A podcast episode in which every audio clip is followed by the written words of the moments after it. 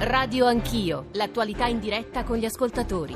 Quello che so è che questo non è il momento dei tribunali e dei conflitti istituzionali. Io sono confidente sul fatto e voglio dire l'invito di Confindustria perché eh, noi riteniamo assolutamente che si debba attraversare sto fiume, eh, l'aggiudicazione è stata fatta a Mittal, che Mittal sia che si vada avanti a meno dell'antitrust e quant'altro, voglio sì. dire per carità, non capiamo perché voglio dire, non, non, possano essere coinvolti gli attori del territorio, le istituzioni del territorio. L'ILVA di Taranto si basa su una tecnologia che è antiquata, del 1900, si possono fare dei rattoppi, ma sperare nel riqualificarla è una, è una qualcosa di veramente, eh, direi, è un sogno. Scusi, e quindi Matacchiera, lei sta dicendo, eh, prego, mettiamoci prego. nella prospettiva di uscire eh, di dal, uscita, da, di uscita, una, di uscita graduale, chiaramente. Con Matacchiera non siamo assolutamente d'accordo, io penso che chiudere l'ILVA e mantenere tutto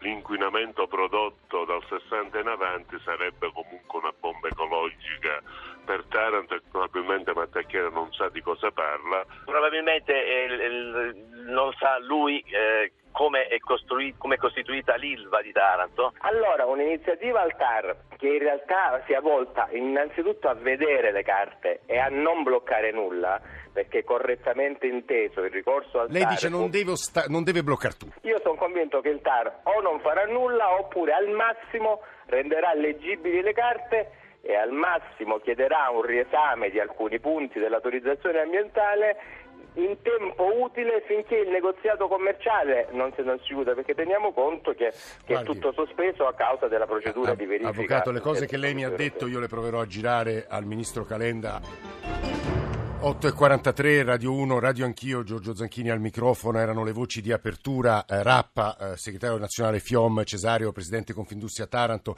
Matacchiera, Fondo Antidiossina eh, Taranto e Gianluigi Pellegrino, da ultimo, avvocato amministrativista. Ci sta ascoltando il Ministro per lo Sviluppo Economico, Carlo Calenda. Ministro, benvenuto, buongiorno.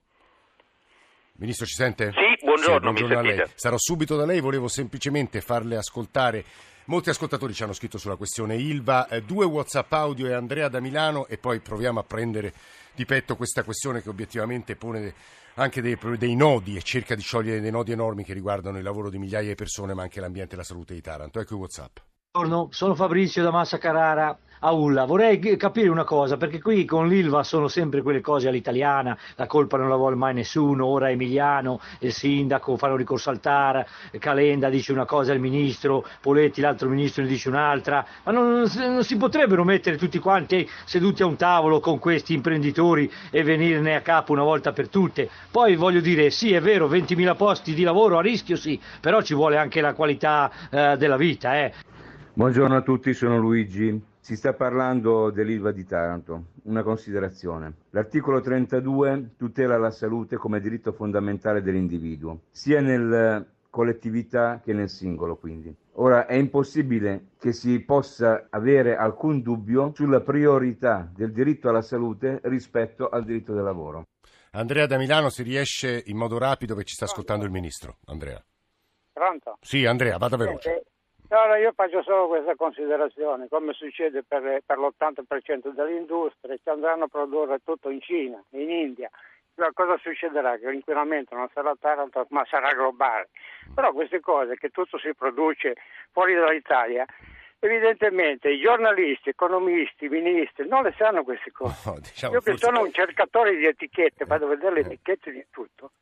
No, no, no, no io, Andrea, io credo, credo che, che, che, che, insomma, le sappiano, almeno, almeno, in parte, peraltro è stato citato il caso tedesco dove si fa ancora siderurgia, come più di noi. Allora, Ministro Calenda, ci sta ascoltando anche Dario sì. Di Vico, giornalista del Corriere della Sera. Le riassumo, lei ha sentito la coda sì, di sì. Pellegrino che diceva non drammatizziamo, non drammatizziamo e sediamoci al tavolo, dicevano Rappa e, e Cesario. Allora? Beh, intanto Pellegrino ha detto delle cose eh, sbagliate nel merito, è eh, importante un po' leggersi le carte prima di dire cose. O, primo punto, il DPCM è pubblico, quindi è già pubblico, tutti possono sapere quali sono gli interventi ambientali previsti, quindi non c'è nessun bisogno del ricorso al TAR per capire quali sono gli interventi ambientali. Ricordo che il DPCM porta la produzione a 6 milioni di tonnellate, cioè la limita, finché non vengono completati tutti gli interventi e sono previsti interventi che sono migliorativi rispetto all'AIA precedente, dunque la copertura integrale sia dei parchi maggiori che una parte dei parchi minori. Il piano che l'investitore ha messo su questo è di un miliardo e 200 milioni di euro ambientale, cioè vorrei che avessimo incominciato a avere contezza dei numeri che sono in ballo. Secondo punto, il DPCM non è, come ha detto sorprendentemente il governatore della regione, un ricorso qualsiasi, a parte il fatto che non ho capito se la normalità dell'Italia debbano essere ricorsi.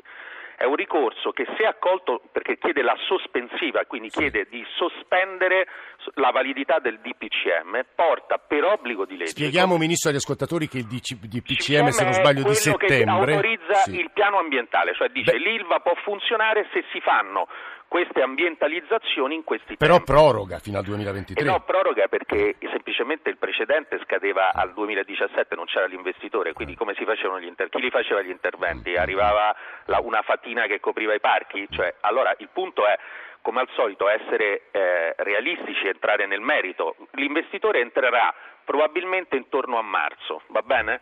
Dopodiché potrà eseguire tutti gli interventi nei tempi previsti, ma se deve eseguire gli interventi prima che gli arrivi il cespite, prima che diventi proprietario, come si fa? È una categoria dell'irrealtà. Allora il tema qui è, è si vuole riprovare a, fare, a mettere insieme ambiente, quindi investendo tantissimi soldi, il governo mette un altro miliardo e cento, quindi sono 2 miliardi e 3 tra bonifiche e investimenti. Scusi, ritorno sul DPCM però. Nel momento in cui eh, il governatore ha chiesto la sospensiva, sì. cioè ha chiesto che, che, il TAR in prima battuta dica intanto che delibero si sospende la validità di questo, uh, di questo DPCM. Se succede questo, i commissari sono tenuti a iniziare lo spegnimento dell'ILVA. Mm. Non è un dato, come posso Ed dire, soggetto alla discussione, è un dato di fatto. Allora la domanda è che senso ha quando c'è stato un tavolo istituzionale al, cui al quale il governatore ha partecipato, quando stavamo convocando, d'accordo col governatore, un tavolo specifico su Taranto, quando, come dice giustamente l'ascoltatore, ci siamo seduti con l'azienda, l'azienda ha spiegato tutti i provvedimenti ambientali e industriali al governatore, ma che senso ha? In sostanza che chiede lei al governatore, Ministro? Io dico al governatore questo, noi abbiamo, siamo pronti, abbiamo previsto tutti i momenti di confronto possibili. Quello che gli chiedo è ritiri questo provvedimento, ma gli chiedo una cosa in più. Sì. Accolga il fatto che c'è un investitore che mette 5 miliardi e 3 tra quello che mette il governo, il prezzo e gli investimenti, in un territorio che non vede investimenti industriali di questa dimensione dagli anni 60 e ci aiuti a migliorarlo. Non, non faccia ostruzionismo, perché se farà ostruzionismo, prima o poi l'investitore se ne andrà. Eh, il governatore Emiliano ha fatto migliaia di ricorsi contro tutte le attività di governo, però era lui verso il governo. Questa eh. volta c'è un investitore, l'investitore scappa. Non è il governo che può metterci ogni stato, volta una pezza. È stato capito? molto chiaro. Io vorrei farle altre due o tre domande su temi diversi, ma vorrei prima dare la parola a Dario Di Vico. Dario, buongiorno. Buongiorno. buongiorno. Eh, in questa situazione che mi sembra complicata, eh, si parla dell'ingresso di Cassa Depositi e Prestiti nella compagine azionaria. Uh, oltre alle questioni legate al, alle vicende di, eh, del, dei conflitti di interesse e del, dell'ingresso di CDP, lei pensa che l'ingresso di CDP possa avere un peso anche per altre, quest'altro tipo di questioni e quindi per il contenzioso che c'è con la politica locale? Ministro Calenda. Ma non lo so perché non è quello che hanno chiesto, quello che chiedono è non è chiaro, cioè la loro idea è dire lì quello che non, che non è chiaro, vede, quando l'ascoltatore dice, eh, prima mi pareva quello sul coso antidiossina, diceva chiudiamo l'ILVA, questa è una posizione che io non condivido ma rispetto, perché è una posizione a viso aperto. Ora, quello che non è possibile è l'ostruzionismo per far chiudere l'ILVA senza dire che si vuole chiudere l'ILVA. E questa è la posizione che il governatore e il sindaco fino ad oggi hanno tenuto. Allora io dico, è meglio dire l'ILVA va chiusa, perché almeno una posizione chiara, che dire tutto il contrario di tutto. E tant'è che quando uno dice un'impugnativa qualsiasi faccia come se niente fosse, ma scusa come faccio a fare se niente fosse? Ma vi pare una roba normale, seria? Allora per questo dico che l'eventuale ingresso di CDP che potrebbe servire per tenere la quota di italianità della cordata a un certo livello, cosa che io penso sia doverosa, non cambierà questo fatto perché non c'è mai una richiesta specifica, ogni volta si cambiano le carte in tavola, si sposta il traguardo. Quello che deve essere chiaro è che se le, auto- le autorità locali non sono d'accordo e fanno ostruzionismo, prima o poi, sarà oggi, sarà domani o dopodomani, l'investitore se ne andrà, com'è ovvio, perché in nessuna parte del mondo un investitore che riqualifica, attenzione, qui non stiamo parlando di un signore che vuole aprire un'acciaieria, per cui si può dire la voglio o non la voglio, qui stiamo parlando di un signore che vuole riqualificare un'acciaieria che c'è. Allora io sono basito dal fatto che non si riesca a sedersi e a dire delle cose concrete. Voglio, per esempio, loro si sono impegnati è a fare quello un che sta chiedendo a Emiliano Ma stamattina. certo, Eh. certo, ma, ma è mm, logico, evidente, io sono disponibile in qualunque momento in tutte le Ministro, forme. abbiamo cinque minuti, so che è mortificante provare a rispondere a tre domande, peraltro su temi complessi, ma proviamoci. Il tempo è tutto anche in Alitalia. Se anche lì i tempi cominciano a essere lenti, non c'è il rischio che Lufthansa, che ha fatto l'offerta più concreta, anche, anche lei scappi via, Ministro? Ma guardi, non ci sono tempi lenti per niente. Io ieri sono stato con i commissari, eh, incontro e parlo anche con i potenziali investitori continuamente, stiamo andando avanti e i tempi saranno rapidi. Io vorrei riuscire a chiudere la questione prima delle elezioni, anche perché sennò dopo diventa molto complicato. Però non voglio neanche per questo farmi prendere per il collo. Quindi diciamo c'è un tempo della trattativa, è una trattativa seria e impegnativa, ma va portata a casa e va chiusa anche perché all'Italia se no non sta in piedi eh, così com'è. Altro tema, Roma. Lei è molto attivo su questo fronte, eh, dai pattuglioni per le strade del centro, ai semafori, ai soldi per la città. Ha avuto degli scambi anche molto franchi con la sindaca Raggi. Lei è romano, eh, le interesserebbe fare il sindaco, Ministro? Mai nella vita. Scusi, vorrei essere preciso, ma lo voglio dire con grande chiarezza, perché sennò sembra che ogni volta che io faccio qualcosa ci sia dietro una, posso dire, un oscuro piano elettorale. Io non faccio il sindaco di Roma, non mi candido per fare il sindaco di Roma, non mi candido alle elezioni. Faccio il mio lavoro. A me questo tavolo me l'hanno chiesto i sindacati romani dopo moltissime crisi. Dopodiché io ho riunito le 100 aziende più importanti di Roma e la sindaca non si è presentato. E io gli ho detto questo atteggiamento è inaccettabile. È inaccettabile, guardi, qui c'è un problema fondamentale di fuga dalle responsabilità in questo Paese, per cui si fanno i ricorsi al TAR e poi si dice ma è un ricorso qualunque, per cui si chiede di migliorare la situazione, il governo ci dia una mano e poi non ci si presenta ai tavoli. Io credo che sia il preciso dovere di un ministro quando accadono queste cose dirle, perché altrimenti noi non facciamo mai i conti real- con la realtà. Questo è un Paese che ha difficoltà a fare i conti con la realtà, per cui si dice vogliamo l'ILVA aperta, però non vogliamo fare gli interventi ambientali, però facciamo ricorso al.